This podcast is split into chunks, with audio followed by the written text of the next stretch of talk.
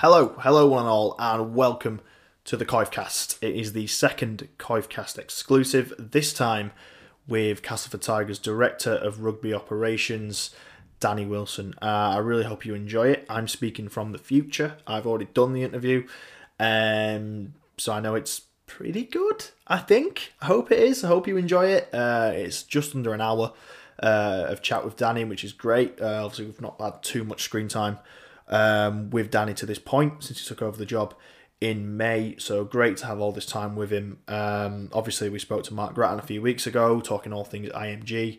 This one is much more focused on obviously recruitment and retention uh, and the kind of things that a director of rugby really gets into. Although obviously the chat does widen into wider stuff in terms of kind of the culture of the club and where we want to see the club going uh, in years to come. Um, yeah, I think it's interesting. I think it's really informative. It's good to hear um, from someone so high up at the club their kind of vision for the future. I think that's absolutely massive. I tweeted about it the other day that you know we're a fan base just ready to kind of latch onto something.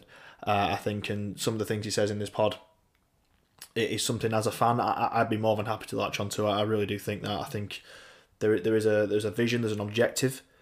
Um, it's got to come together. Don't get me wrong. And you know, before you get into this podcast, I will warn you: this is not going to be me reeling off the seven names or eight names, nine names, whatever it might be, of the signings we've made. It's not necessarily that. Obviously, I'll allow the club to make those announcements. This is much more of a, a kind of a general philosophical chat, dare I say, about where the direction the club wants to go in. Um, yeah, and I came away from it pretty happy. So I hope you do too.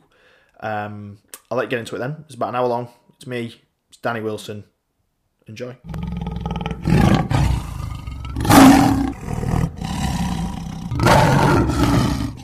Danny, um, obviously, thanks for coming on. Thanks for joining us. Uh, really, really appreciate it. Um, first of all, how are you? Obviously, it's been a very tough year, obviously, from fans all the way up to the top. Um, how are you kind of feeling now we've finally kind of reached the end of this season?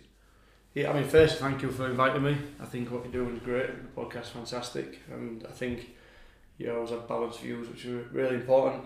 I think that um, as a club, we need to to get more stuff out there to the fans, and I think this is a big part of that. So I think it's important to do. Um, to answer your question, um, still frustrated from performance on Friday night. Um, really relieved that the season's over. I feel like we've been waiting for it since round three after after Lee left, and then obviously last year at the go. Just been a long season where not just the coaching, but a lot of things have happened, um, and it just feels like everything just started to snowball. And I've, I've been in this post now for six months, so I feel like now I can really start, you know, having an impact on that job. So, yeah, frustrated still. That'll probably last another week. We've got some business to do over the next seven days, and then we can draw a line under that and really jump straight into the next season. So I'm looking forward to that nice one, and obviously we'll get into all that as we go. Um, just a bit on you to start with, really, because obviously every cast I'm sure has heard of Danny Wilson, heard of Director Rugby, probably don't know all that much about you necessarily. Uh, obviously, um, you make statements, obviously, when uh, we have club announcements and all that kind of thing. I know you have done a video on socials as well. Um, just a little bit about you, really. So, in terms of kind of your background before the Tigers, for any listeners who obviously may not know, obviously you arrived in 2021 uh, with Lee, with Andy, uh, with Rob as well, I believe. Um, just prior to that, what what is kind of your experience within within rugby league? I believe it was the City Hall Academy and various things like that. How far back do you want me to go? I think um, as far as you want, mate. As far as I want, yeah. Um, I think how far back should we go? Um, about maybe about 2000, 2008, I was doing my, my second degree uh, at University of York in in, um, in sports sports science and playing. I was playing part time uh, Gateshead at the time. We'd got promoted out of the championship into sorry out of the championship one into championship, which was really good. It was at a time when um, Gateshead was doing a lot of things I think were important. They had some young players in the squad and, and, and brought everybody together. And we all lived together and, and had, had an assault on that on that season, that league. Um, my wife then got pregnant, moved down from Newcastle and went to Hull. At that point, 2010, I got a job at Hull FC in the foundation did my teaching degree at the, at the same time and went through from grassroots coaching all the way all the way up. Adam Pearson took over the club 2011 and I became play performance manager in the youth. Um, after that, Andy Last, who was the head of youth at the time, moved up to first team when Peter Gentle got Jim got sacked, and then um, I became head of youth. 2015, Adam Pearson, Neil Hudgell decided to merge the academies and tasked me with starting from a blank canvas to build the City of Academy. So, you know, I did that. Um, Rob Nicola, works with us at Casford now, was at Hull KR and I was at Hull FC, and we came together and we built the City of Hull Academy. And we moved our player productivity. Hull was about sixth, Hull, Hull KR was about ninth in productivity. We moved that to being top for two years on the bounce within two years. So producing players and building systems and pathways was a key part of what we did. Um, I was at Hull FC. Lee, Lee gave me the call when he got the job here, and asked me if I'd come and look after the emerging talent group coming through, uh, which I was which I was keen to do as long as um, I could, you know, step into some more of the, the administration.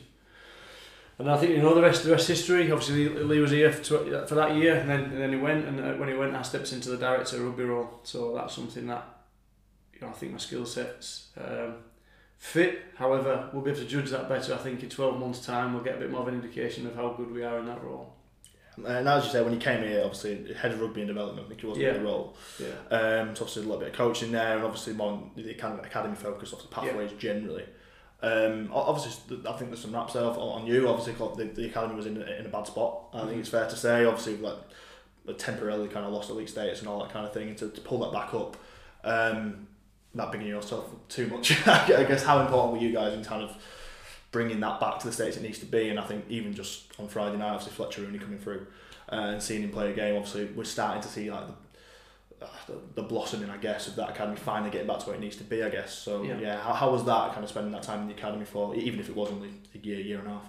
Yeah, look, we, when we came in, that, that was the first task was to fix that up. To lose an academy license at a club at Castleford's um, Yeah. shocking. You know, the people need need that academy there, so we spent 12 months on that. Now, I really believe in people and people with the right skill sets to do the job. And um, we brought in Rob Nicola and, and Matty Fontner, who was pivotal in changing the direction of, of the academy. And it's almost like the pain we're probably going through this year at first team. We went through 12 months ago with Yeah. the academy. And like you said, that's now in a settled place where we're starting to see some small shoots um, of that labour, and that will take you know another two or three years to really um, become concrete. And we've got to build the academy based on some key values and behaviours that we think are important for Castleford, which I'm sure we'll talk about at some point. But you know, really pleased to get that up and running and, and, and see the great work that the staff in the academy are doing. And Fletcher Rooney, like you said, is testament to that as a 17 year old to perform under extreme adversity like he did on Friday um, is, a, is a testament to the hard work that's going on at youth. Yeah, yeah, absolutely. Um, so obviously, May this year, it was announced obviously you were taking on the role of uh, director of rugby operations at the club. Obviously, it's a new role. Uh, obviously, there has been director of rugby in the past. I think Jon Wells was the last director of rugby at Cass.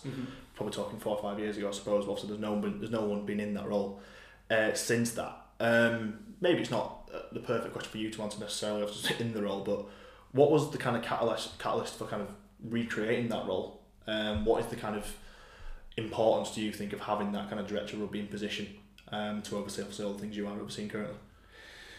Well, I think that if you look in different sports, um, and certainly in the clubs in rugby league that are doing it well, they, they, they tend to do it where the, the club has an identity and the values and how they play and the type of person they have at the club.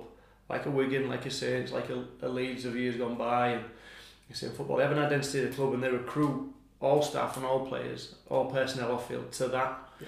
And I think at Castleford, that role, that director of rugby role, is needed to fulfil that to make sure that the performance department reflects the qualities of Castleford Tigers as a club and that Castleford Tigers as a club reflects the people in the community. So when you get a head coach and the head coach is fully responsible for driving that team, the staff in that in that department and um, making sure that, that they put their spin on it.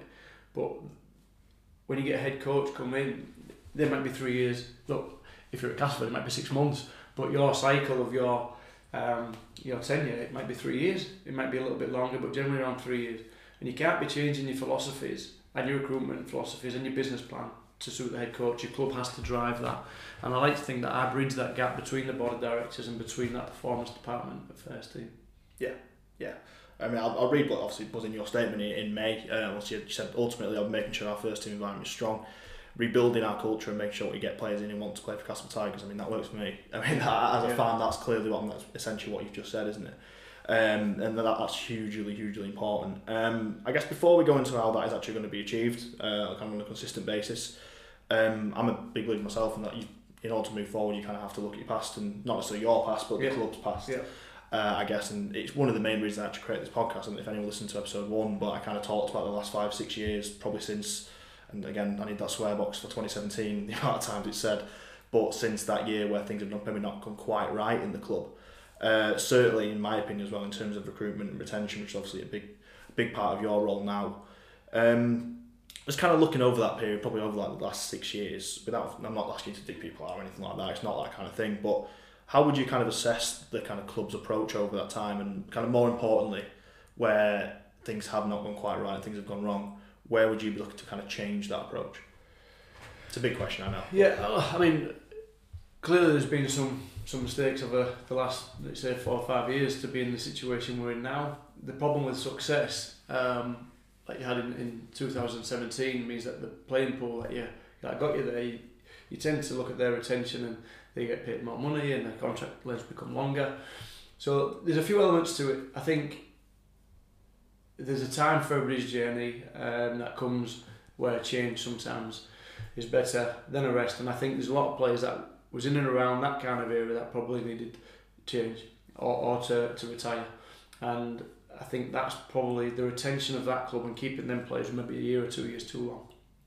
You know, for them and for the club. So that retention, um, some recruitment decisions over that period as well, has obviously had that impact. I think you need to have a really good blend of of personnel in your playing group young and talented, hard working, etc. With with some top end players that can lead your culture. We was very top heavy, Mm. and at times that can impact on your environment and your culture.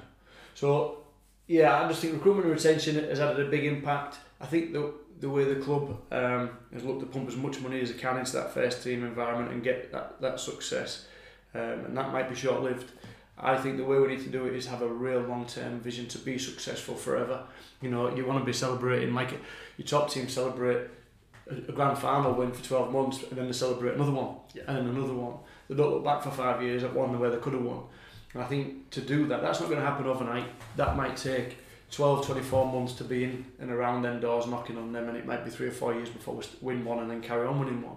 But when you put a good foundation in place and a good strategy, you'll achieve success longer term rather than putting your eggs in one basket and hoping. So that's, I don't even know if that answers your question, Ross. I think it did. I think it did. But um, the thing with this pod as well, as we get later on into the podcast as well, as we start talking about kind of next season and stuff like that, I think naturally we'll kind of start Yeah. bringing a few of those things in anyway, and it'll create a kind of full Yeah. picture, I guess. Um, before we do that, um, obviously looking at the season just gone, uh, I know we've, we've got to to, a to a certain degree, but um, obviously, and obviously a lot of this probably will be on recruitment and retention naturally.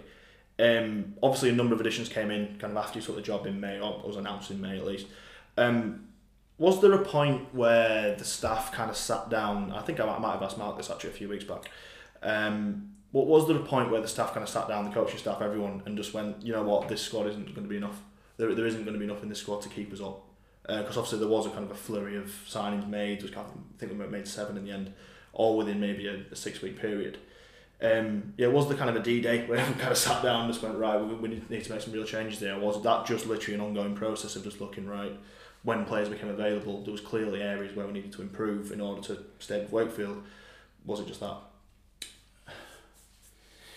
Yeah, there was probably there was probably a, a moment. The I think the year before the squad started off slowly and then hit. Yeah. Um, you know, I think Toulouse game and then we hit some form after that and had a, had a assault on trying to get that playoff spot. And it was almost like we was waiting for, for that as well. We thought it was going to happen and, and again, and it didn't come. And then we, we realised that some uh, players moved on and we needed to make some changes and we started to look at recruitment. There's a lot of things that go into recruitment when it comes to trying to bring players in. If you're looking at overseas, you've got to make sure they qualify for a visa. To do that, they've got to play 50% of NRL games in the last two years. Um, and if they haven't, then they need to play 75% of international games in the last two years if they fall out of, if they're not in England, New Zealand, or Australia. So you've got to find the ones that qualify. Um, you've then got to be able to have the budget to go after the ones that do, and then you've got to make sure your head coach is happy with them. uh, and then you've you've got to make sure that they want to come, and at the club they're currently at releases them. So we had Kayal Iro agreed, and we went down all of them stages of the points I've just said, tick, took, ticked them all off, and then their club wouldn't release him. So there's a lot that go into it. So we started, you know, looking at these players, and I think I mentioned before somewhere, I think we spoke to 70 players, Hmm.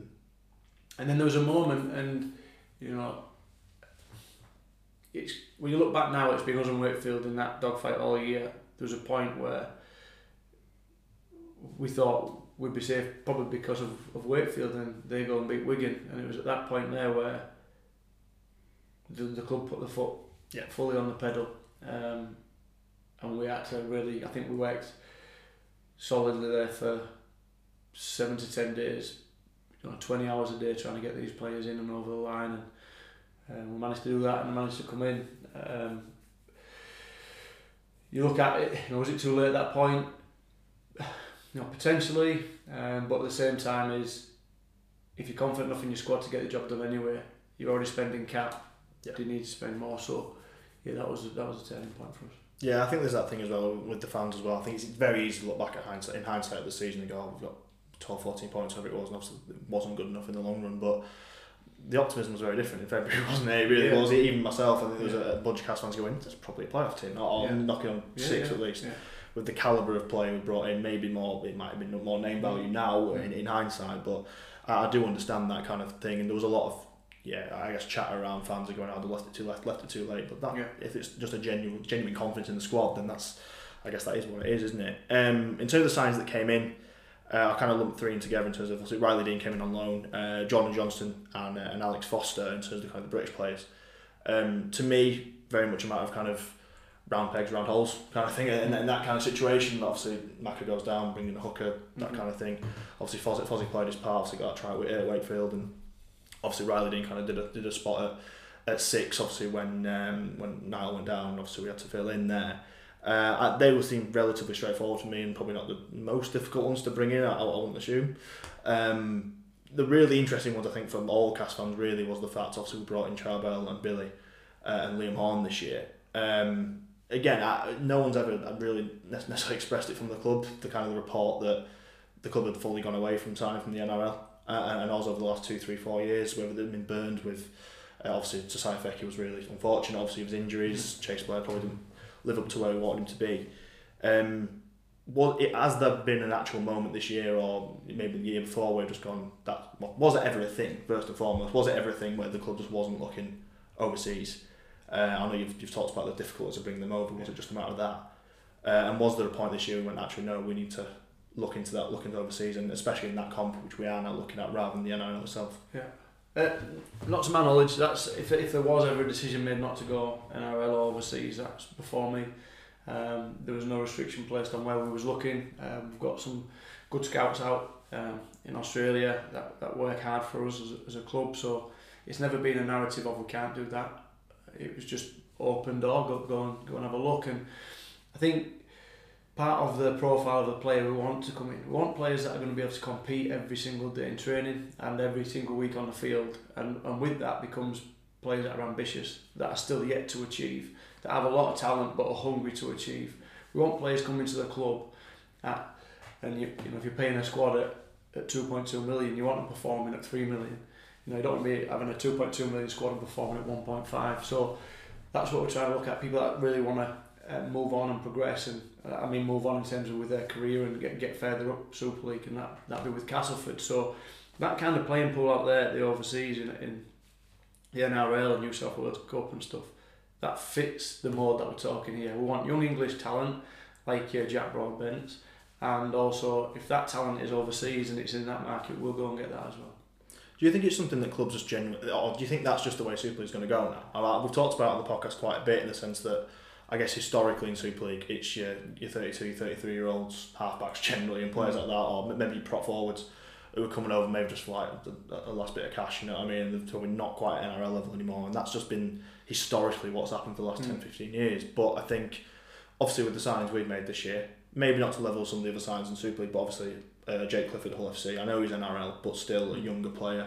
Obviously, Hull are bringing in Brad Schneider on loan, and do you think this is just going to be an ongoing trend? Do you think this is where Super League should be now? because it shouldn't be just a graveyard for old players. And actually, even if they're only going to stay for a year or two, is it better for Super League generally just to have these young lads, these young Aussie lads who really want an area to be able to prove themselves? Yeah, I mean, I think first and foremost, we need to make sure our young English talent locally have a pathway and a breeding ground. I think that certainly needs to be our focus as a club is to give them a natural pathway. When you've got players like Fletcher Rooney there at 17, we don't need to hold him back until he is 20 and not getting in, then goes to a different club. And if he's if he's good enough and starting to show them things, we need to give him that pathway. So I think that the game, especially with the IMG criteria, we can really nurture that talent.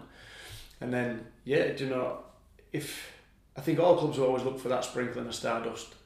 Um, some clubs will be able to go and throw three or four hundred thousand pounds at a player and, and hope it works.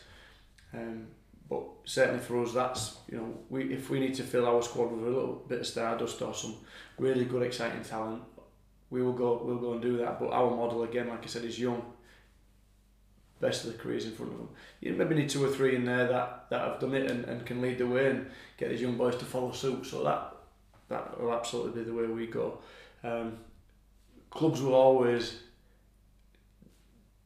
have their different direction. If you're Wigan, if you're Saints, and this is what I'm talking about before, yeah. is where we need to be. Is we're consistent to our plan and our model. Consistency will breed success.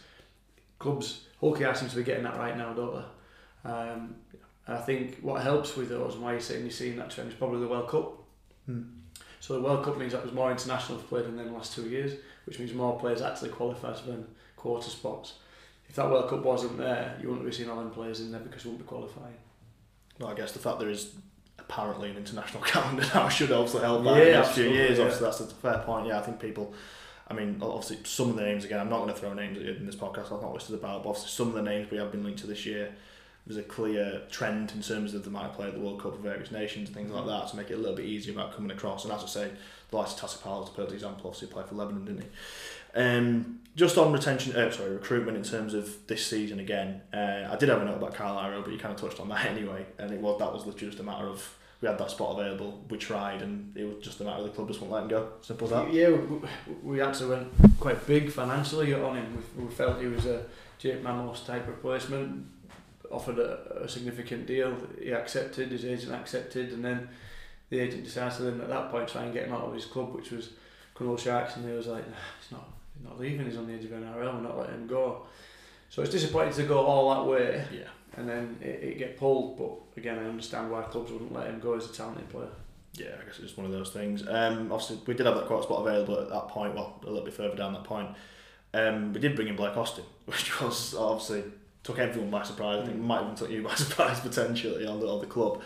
Um, that did happen really, really fast. Um, from just from your perspective, obviously we've heard a little bit from obviously the, the two coaches at the time, things like that, uh, and even a little bit from Gary Etherington. But how did that kind of come about, and you know, how pleased were you to kind of get there over the line? It did seem a bit of a 24 hour whirlwind from what we've been told. Yeah.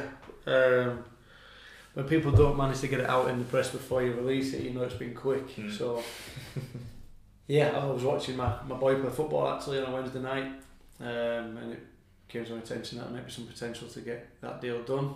And that was maybe about 8 o'clock on Wednesday night, speaking to obviously Mike Grattan and, and Gary Etherington and, and Blake, and I think Gareth Widdop had his little piece to play in there as well, and, and Lasty, and we was all talking. I think we got the deal done at 1am in the morning. So from Wednesday at 8 to 1am on that Thursday morning, it was done. Wow, five hours. That's not bad, is it?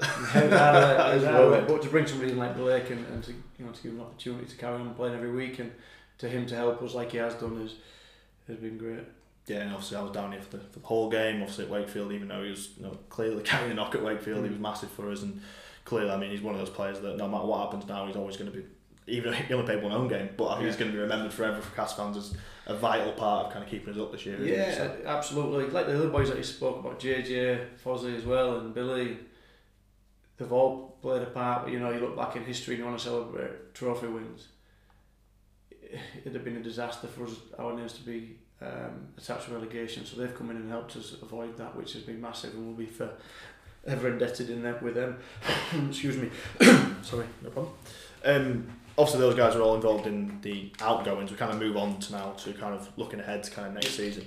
Uh, those four guys in particular, obviously the loanees uh, and then the players who are in short deals, are moving on. Obviously, Austin among them I will ask the question in terms of obviously I'd, I'd be strung up by cast fans if I didn't ask the question. Was there ever any kind of view to keeping for next year? Were any kind of discussions had? Was there ever really consideration, or was it always going to be just you've got five games, just just do what you can?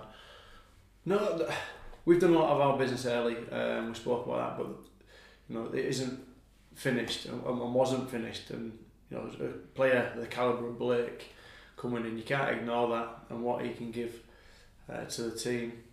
So we wanted to give him them six games and have a really good look at really look at him.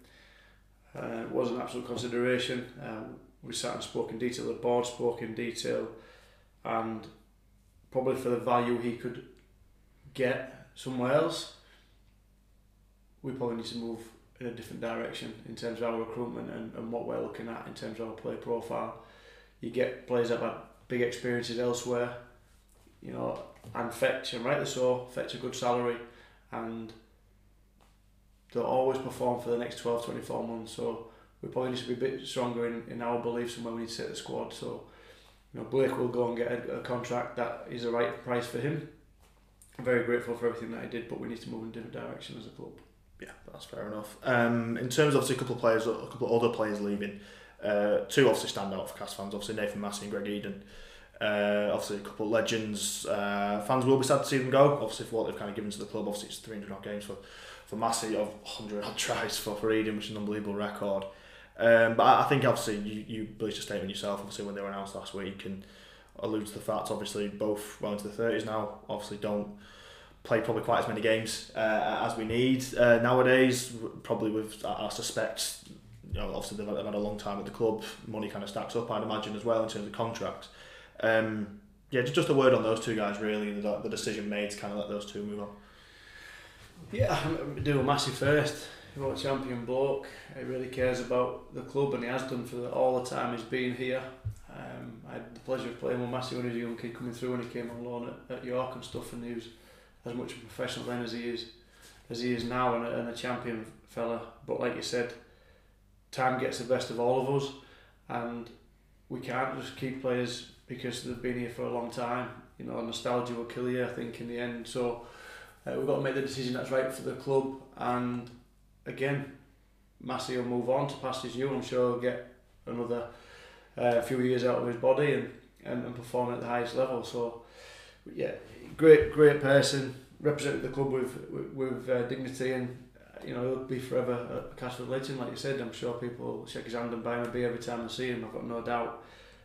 Yeah, Greg. Um, a little bit different with Greg. Obviously, he, he when he plays, he play, I think he plays fifty percent of our games in the year, but when he plays, he scores. Um, he's got that edge where you think if we get it into Greg's hands, we might, we might something might happen. So he's still that type of player.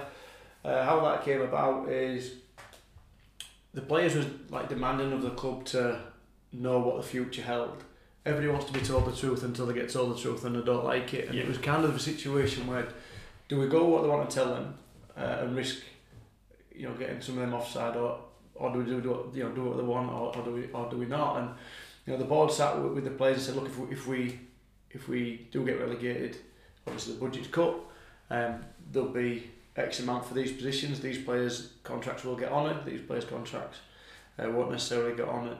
And there was something that I'd, you know I'd, I know I know the uh, board had, had said to some of the players that I think had been twisted slightly, but it was look, agents. When every player's got an agent, and as soon as there's a threat of that player losing his job, they'll just go and find him another club.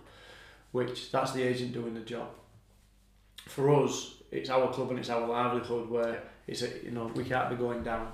So what we didn't want to happen is a player, a player's agent to go to another Super League club, get them a, a, perceived better deal elsewhere, and that player to benefit from playing for us and getting relegated. Mm. If you've got a player on the field that would benefit if Castleford gets relegated, I'm not questioning anybody's integrity, but you just don't take that risk. Yeah. So what happened is the board had said, look, if if you want to leave and there is another offer, come speak to us. Um, and that happened with Greg. He, he felt he got a little bit more money somewhere else and wanted to leave the club and take that. You know, we're fortunate enough that we've got quite a few young wingers coming through in Gary Gary and Elliot and we'll Tate that you know could probably play a few more games and Greg's a great kid and he's been a really really good ambassador for the club we won't stand in his way to do something he wants to do.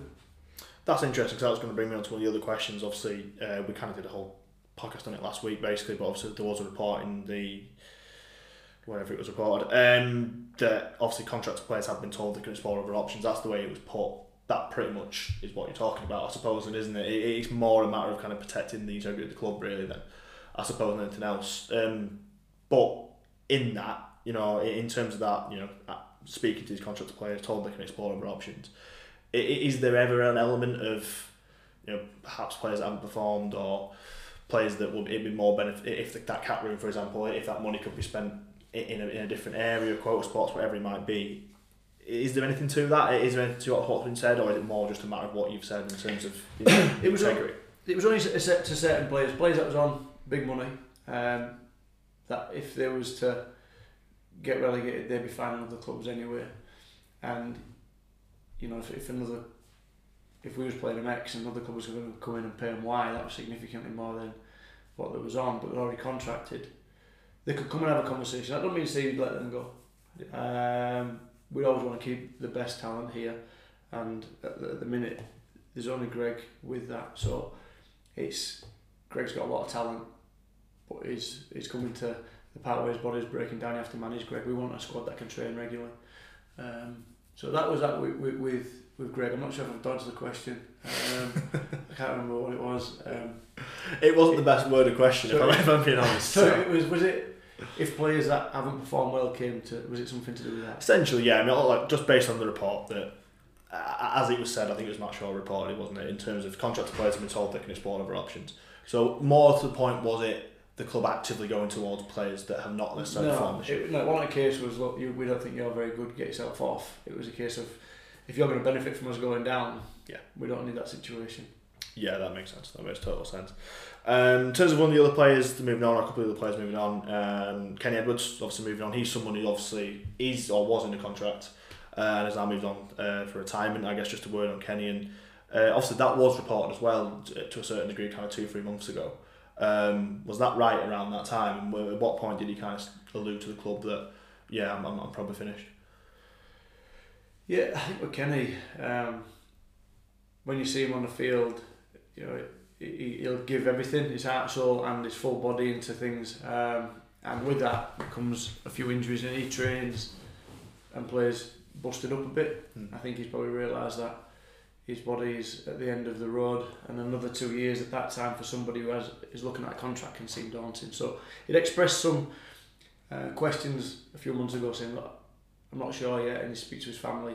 I think his children want to go home, so when you're getting pressure from home to go home and you're questioning yourself whether you can continue, I think it kind of makes a decision for you.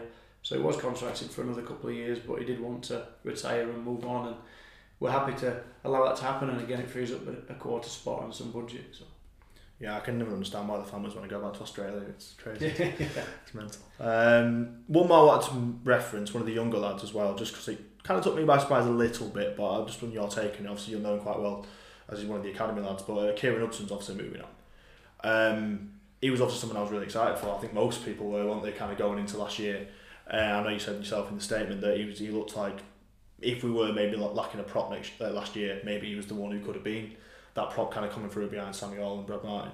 Uh, obviously, the horrific injury, it's it's not gone well for him. Obviously, he's one that's moving on. Uh, what was the thinking there behind kind of not offering him a new deal, or if we did offer him a new deal, or was it of getting outbid? Like, what is the situation with uh, Kieran Hudson? You know? Yeah, Kieran didn't come through the academy. He came through. Like New- Whitehaven, sorry. Yeah, he was at he was at Newcastle Academy and he was at Whitehaven, and uh, you know Lee Radford uh, identified him and, and got him over. We had to agree to uh, friendly for some compensation to take Kieran early, which we did, and he spent all that time with us. And like I said, the pre-season, he's ripped it up, came back. He was in unbelievable shape. He was dominating a lot of pre-season, and you're looking at him then thinking he could easily play ten Super League games this year. Mm. And I can bounce stood next to him on the pitch when he said the snap and he was on the floor. At the right beginning of the year, terrible time for, for that for a young lad. So obviously he's been with us all year. We've he's had an operation, we've rehabbed him and stuff, and he's, he's very exciting for the future. There was a, a point where we sat down with him and he'd expressed that uh, another club had, had come in for him we asked them the offer, we matched the offer, and he just chose to go. So, we, like I said, we want people here that want to play for Cas Tigers.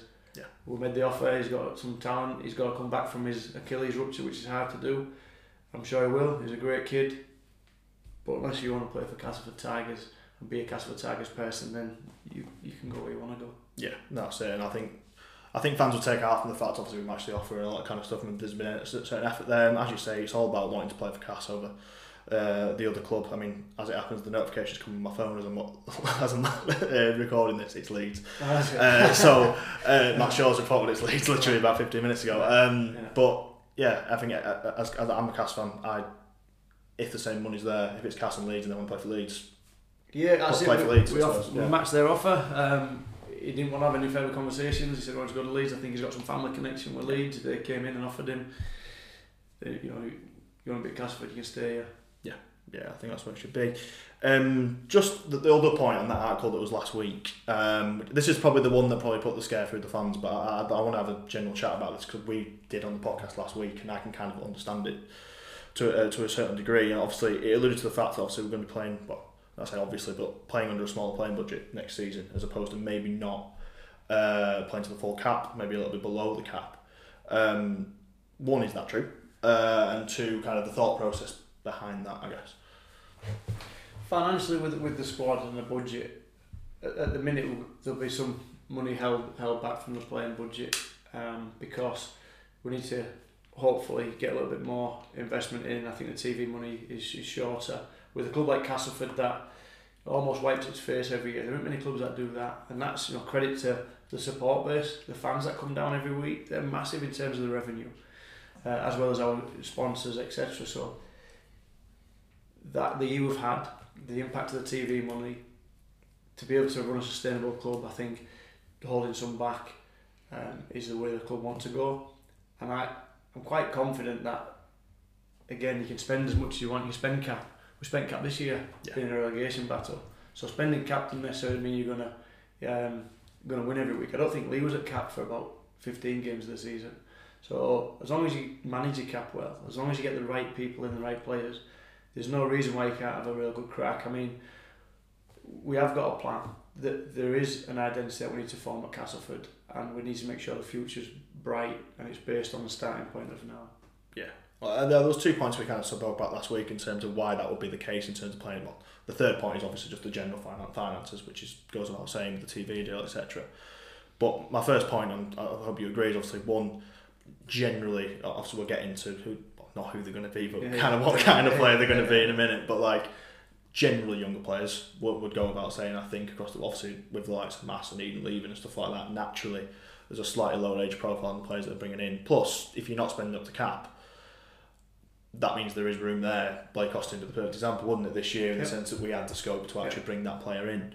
Um, so I understand it from a um, certain point of view, and I think it's just that it's just getting that balance, isn't it? Really, I, I think obviously a lot of a, a, lot of fans will just look at it very cynically and just go, "Well, Wakefield didn't spend the cap last year," and look at them. But like I said, we did, and yeah, it, it's just with the IMG stuff as well, which is obviously the other point in the sense that if we were to come 12th next season, it doesn't necessarily mean we're not in Super League for 2025, as I spoke about in the chat with Mark.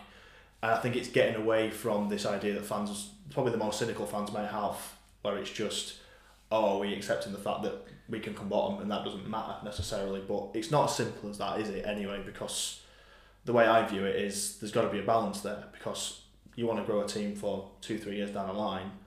But at the same time, as well, fair enough, you're not necessarily down if you come 12th, but you do need 7,500 down here and you do need people watching on TV and the, the various other yeah. points. So I guess that balance all comes into it, doesn't it? Yeah.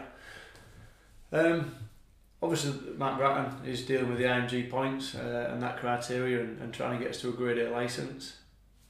My vision of the club is I want us to, I want people who are from, from Castleford, from the club at Castleford and people to have a voice with the powerful in the game so it, when St Helens speak, if it's a chief executive St Helens speak at a chief exec meeting, people listen. And I want that to happen at every level for Castleford, whether it be the chief exec, whether it be the head of youth, whether it be an academy coach, or whether it be a fan talking to a St Helens fan in a pub. You, you carry the same kudos, and that's based on success, but success is based on good planning and long term execution.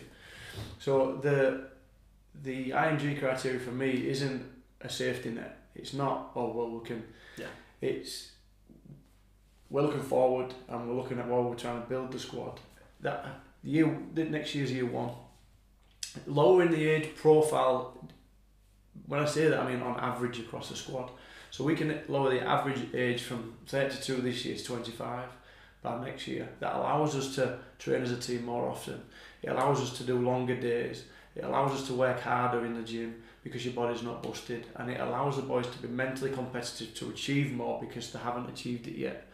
Now, nobody knew Elliot Wallace was 12 months ago, and now you've got him in your team and you're thinking he can, he can help you win a game. So, that for us is where we need to take that. That doesn't mean say everybody's going to be 24 or 21. You're still going to need somebody to top it. I've seen Danny Ward came out with age is just a number. He would say that he's getting on. But you know, you're right. You, you still need your, your, your players at your leadership group that have achieved it to show players how to take that. But your average age needs to drop. Now, I ain't saying that the club aren't going to spend cap. I'm just saying at the minute, if you've got all this money to spend, and it might it might only be you might be spending two million and then not two point two, but I might be holding some back just in case. So for where we are at now is we need to get the right people and right players. Our squad will still be at thirty. It'll still be a big squad. We'll, we'll hopefully get some announcements rolling of who we're going to recruit inside. But if you just go out now and spend money for the sake of spending money's sake, you might get people who've been a journeyman around different clubs, might be 32, never really won anything, but still an established Super League player, that you might pay 100 grand to for, for what? So just because you're paying money doesn't mean say you're getting that return of investment. So our squad next year will be very young and exciting and enthusiastic, and uh, you know if we can get and improve on this year and get around the, the you know the playoff spots, if it's like six, we can snag you know six with some exciting players that are hungry. You've got that money then to push in to have a charge you'll do that. So it's not a case of I'll always try and work with the, the cards we dealt, and I think where we are financially at the minute is it's the most sensible way to approach it to have long term success and have an exciting squad on the field next year rather than just be about spending cap. That's really strong. It makes sense to me. It certainly makes sense to me. Um, I'm going to let down all the listeners now because obviously you're not going to give me a list of names in terms of who we've signed uh, or who we're about to sign potentially. Obviously, the club have alluded to announcements over the next couple of weeks, so hopefully that'll be that'll be exciting for all us. But I just want to talk a little bit, and I'm sure you do as well. And obviously, uh, it was the club that reached out in terms of the, having this chat, and one of the things that was mentioned to me is kind of how we kind of recruiting these players ultimately, and you know whoever they may be, and again no names, but what has kind of this process been like? Because obviously it's been your first year in this kind of role as well, at this yeah. kind of level. Um, yeah, what has this year been like in terms of forget about what's been going on in the field, but in terms of how exciting has it been to try and put together this 2024 squad from if you're looking in, even as early as January, looking to looking into next season? Um, yeah, what has the process been, and have you enjoyed it, and how excited are you from the kind of fruits that it's gonna it's gonna bear? Yeah, I'm absolutely confident in in the plan. Like I said, please judge that statement in 12 to 24 months. I don't judge it on what's just gone by because mm. you know there's very little input we've been able to have as a group on that. Excuse me. it's a funny one when it comes to recruitment because your head coach is pivotal in that as well. So you sit down with them, you discuss the identity of the player you want, and then you, you go out and, and make inroads. We did our business really, really early. So I would say 85% of our business was wrapped up before we brought Liam Horne in for next year. Right. So, and that again goes back to the saying about this role is, I think it probably shows why this role is important is because when the club identifies a type of player, so we need a player who, who is athletic, is robust, who's you know skillful, but who's hardworking, who can be accountable, um, and is humble enough. So when you get a player who's prepared to understand that they are bigger than the club or the team or the town and they want to put the town first, when you get a player who's hard working to work in every aspect of training, whether it be in the gym, whether it be in pre-ab or rehab, whether it be on the field, whether it be in extra sessions, whether it's going to schools and doing appearances, working, they're hard working, humble people. When we make mistakes, that's all our hand up. I'll do that. I'll be accountable. I know when there's mistakes made and you've got to correct it. But as long as people are hardworking, humble, and prepared to take responsibility, that's the type of player that we want and the person we want to come to the club. So you put them behaviours with the ability to be athletic and robust and have good leg speed and, and go and dominate people defensively. That's the profile of player want. So along all that waffle, what I mean is if we can sit down with a coach and go, that's what we want, who fits the bill, and they can go, oh, well, it's Jack Broadbent, it's um, it, it's Alex Mellor, it's uh, Sam Hall. You can then start putting them people in. We started that recruitment. You know, Raddy had a little bit of a say at the beginning for a few weeks, and then Lasty had a bit of a say. But what didn't change is the type of person and yeah. the type of player. So, you know, and whoever the next head coach is, they'll have that same conversation and they'll be able to make the suggestions of the players that they feel fits that bill according to how they want to play. The coach will always dictate the style of play, but the type of people is important coming from the club. So we've recruited them type of people. I think that you know in terms of future, either internationals or future Knights players um, that were recruited from this country or if we, any abroad as well. Yeah, yeah. I mean that, that's interesting. I think it's really kind of brings us back to that initial question about the importance of director rugby and the importance of this kind of this culture. I, I hate that word culture in a way, but you know I, I understand it. Uh, it's that continuity, isn't it? And probably you been in post for all this all, yeah. all this time, because obviously I think a lot of people would probably listen to the first thing you said there. You know, that eighty five percent were wrapped up pretty much when Lasty was in post. Yeah. And rightly or wrongly, there's this idea about Andy Last, obviously, yeah. across social media, and they go, "Oh, well, that's an Andy Last signing for next year yeah. when, when he's when he's announcing or, a Radford signing early doors."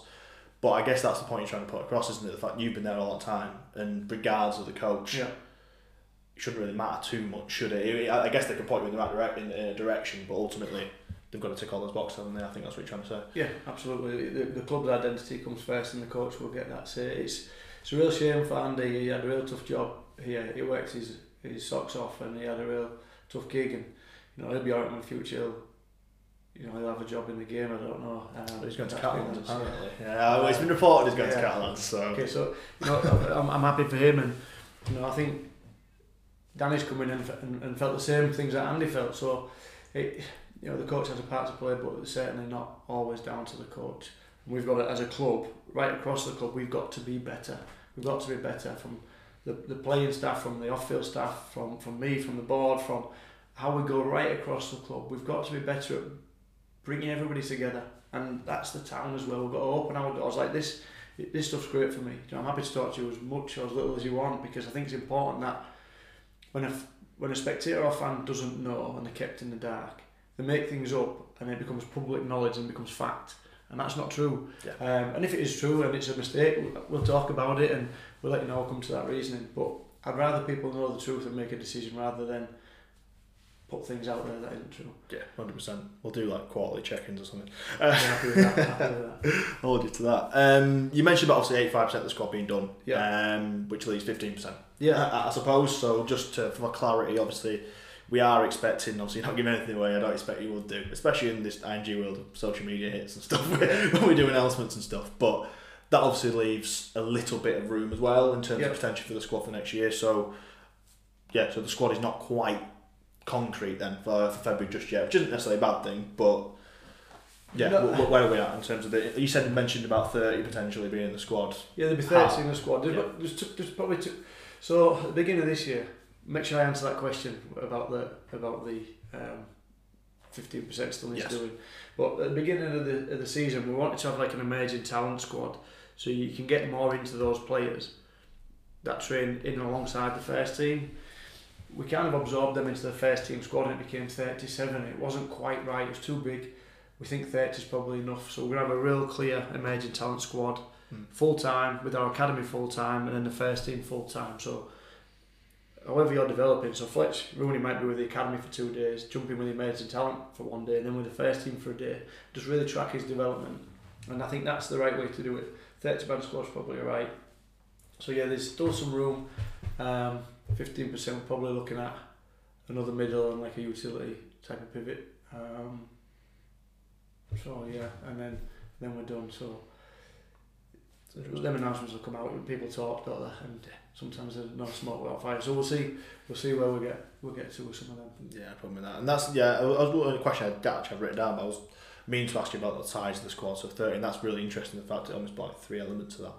Um, cause I was it's been a tough one. Like looking at squad lists over the last few years, the Cas. Obviously, we saw thirty-seven. I, I know it was really thirty-six with Yeah. Danny Richardson, I suppose. Um, and obviously excited to see him back next year, and hopefully he will be.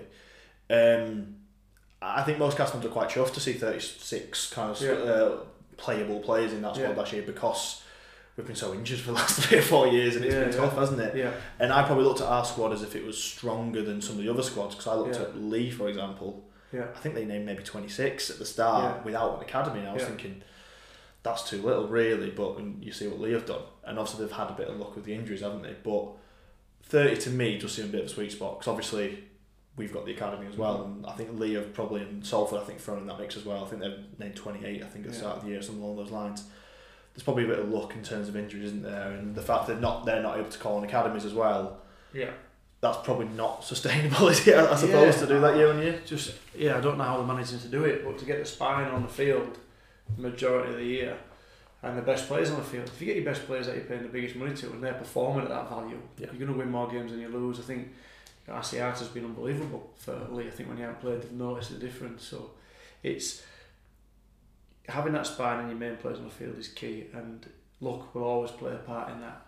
For us, like you said, if we've got 30 in that top squad, and then our amazing talent reserves are full time, and there's 10 in that squad, hmm. and then Fletcher Rooney sits with the academy as well. When you've got Fletcher Rooney can play a game or five games of Super League next year, you've got players you can call on that are at the right level of their development all the time. Yeah. So that, that's the theory behind it. We'll see if it works. Yeah. How excited are you for next season?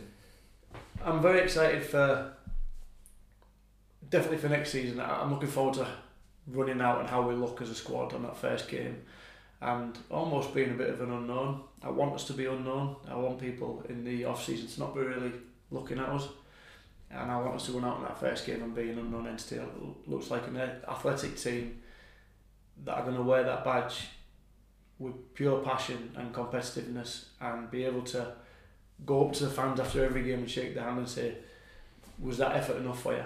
Hmm. and and compete, and we'll see where that takes us. They'll, they'll be strong enough to, to, to play the game at the highest level and be skillful enough, but we'll see where pure effort and competitiveness will take us next year.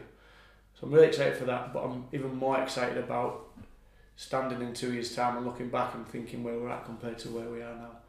I said that after the game on Friday because it was sickening, as I'm sure every single Cas fan felt. It'll be different next year. It'll be a different feeling next year. And then if it isn't, then I'm sure we're following suit with everybody else. Yeah, I suppose so. um, that probably brings us, to the, brings us to the kind of final question, really, in the sense that, yeah, I mean, you'll have alluded to a lot of this, and it's just kind of putting it in one couple of, in one kind of paragraph, I guess. But yeah, I was there Friday night. I was there. I was there on the Western Terrace on Friday night, and yeah, I, I think I put something on Twitter about ten minutes before the end. And it was forty 0 down. And it was pretty bleak, and you're, you're heading Leeds Leeds. It's all everything that could have gone wrong went wrong, and uh, the the saving grace was that it was a dead rubber, I suppose Yeah. and it could have been a little bit worse had they, had they not got the golden point the week before. But you stood there, and I'm there as a fan. Obviously, I've been more ingrained as I ever have been. As I've been coming out since I was four years old, but with the podcast and everything, I've been it's been in my head a lot obviously this year. And I, I looked across on the 70 minute mark, and there was a thousand people there, still Yeah. there, and I just thought, there's not many clubs in the country who, who would still have that. And I think Cas as much as as negative as sometimes the Cas fans appear on social media and stuff like that, it Yeah. is a minority, and generally there's a- an army there ready to just get behind something. Yeah. I suppose I've always felt that, and I think they just need to be led in the right direction. They just need to be shown. I think I said on Twitter, I just need they just need to be shown a vision. They just Yeah. need that vision, and they'll be right behind you. Yeah. And people talk about needing seven and a half thousand down here. If you give them a vision, you'll get eight. Yeah. You'll get nine. I don't have a problem with that. So yeah, I guess the final point would be just kind of bringing everything together. What we've talked about. Just if you look at the next three years potentially, what is that vision? What is that real objective? You talk about culture and all that kind of stuff. Yeah. But what is where do you want Cas to be in three years' time? Well, look, we've got we've got a, a, like a five a five year plan. They're great out there. I remember Jamie Peacock had one when he went into Hull KR, and I sat down with him and went through it, and it's taken a bit longer than that to come out. But um, I think for me, our vision is I want to make sure we place Castleford among the powerful and the elite. So, like what I said before, is the powerful and the elite in the game. I want people to look at us as one of them hitters at every level of the game, whether it be in media or, like I said, a spectator in a pub talking to another club spectator or whatever. I want us to have a voice and have impact when we say it. So that's where I want us to get to. Um, the the philosophy of that for me is we need to build a club that rep- proudly represents the people of Castleford. So when I talk about the behaviours of hardworking, humble, and accountable, I think that reflects the people in the area. Very humble people. They all work hard for the money to come down and, and buy tickets to watch on the game. The accountable point is for, for all of us to where we are all in it together. It's easy to point the fingers. And going back to the social media thing where people can be vocal on there is I understand people's frustrations. I do, and everybody's got a right to an opinion. And if, if that's the way you want to air it, got no problem with that. But if you want to target somebody personally, we'll open the doors, come sit down, and just say it. Say it because don't don't whack it out there on social media and, and publicly attack someone because it, we and we've got an open door policy as a club. If you want to come in, I've had an hour and a half on the phone with with a fan before. The benefit for that for me is he might have some great ideas. It's our club, it's yours, ours. And if you've got some great ideas, we'll use them. If you've got some rubbish ideas, we'll tell you, and vice versa. But come and tell us. And I think that is it for me. Is we need to represent the community at Castleford and all be in it together, and know that it's coming. It, it's not going to be a quick fix, but we won't let you down with effort, and we won't let you down with with com- competitiveness. And I think for me is that the underlying mantra that I'd like us to use in the club is that classic Cas, how I see it on the field, I'd like us to be that as people as well. So whether it's a, a community coach who's got a kid on scholarship, he should get a letter from us thanking him for his efforts to get there. And that's how we need to be seen. And it takes time and it's great on paper, but the hard work starts now. Thank you very much.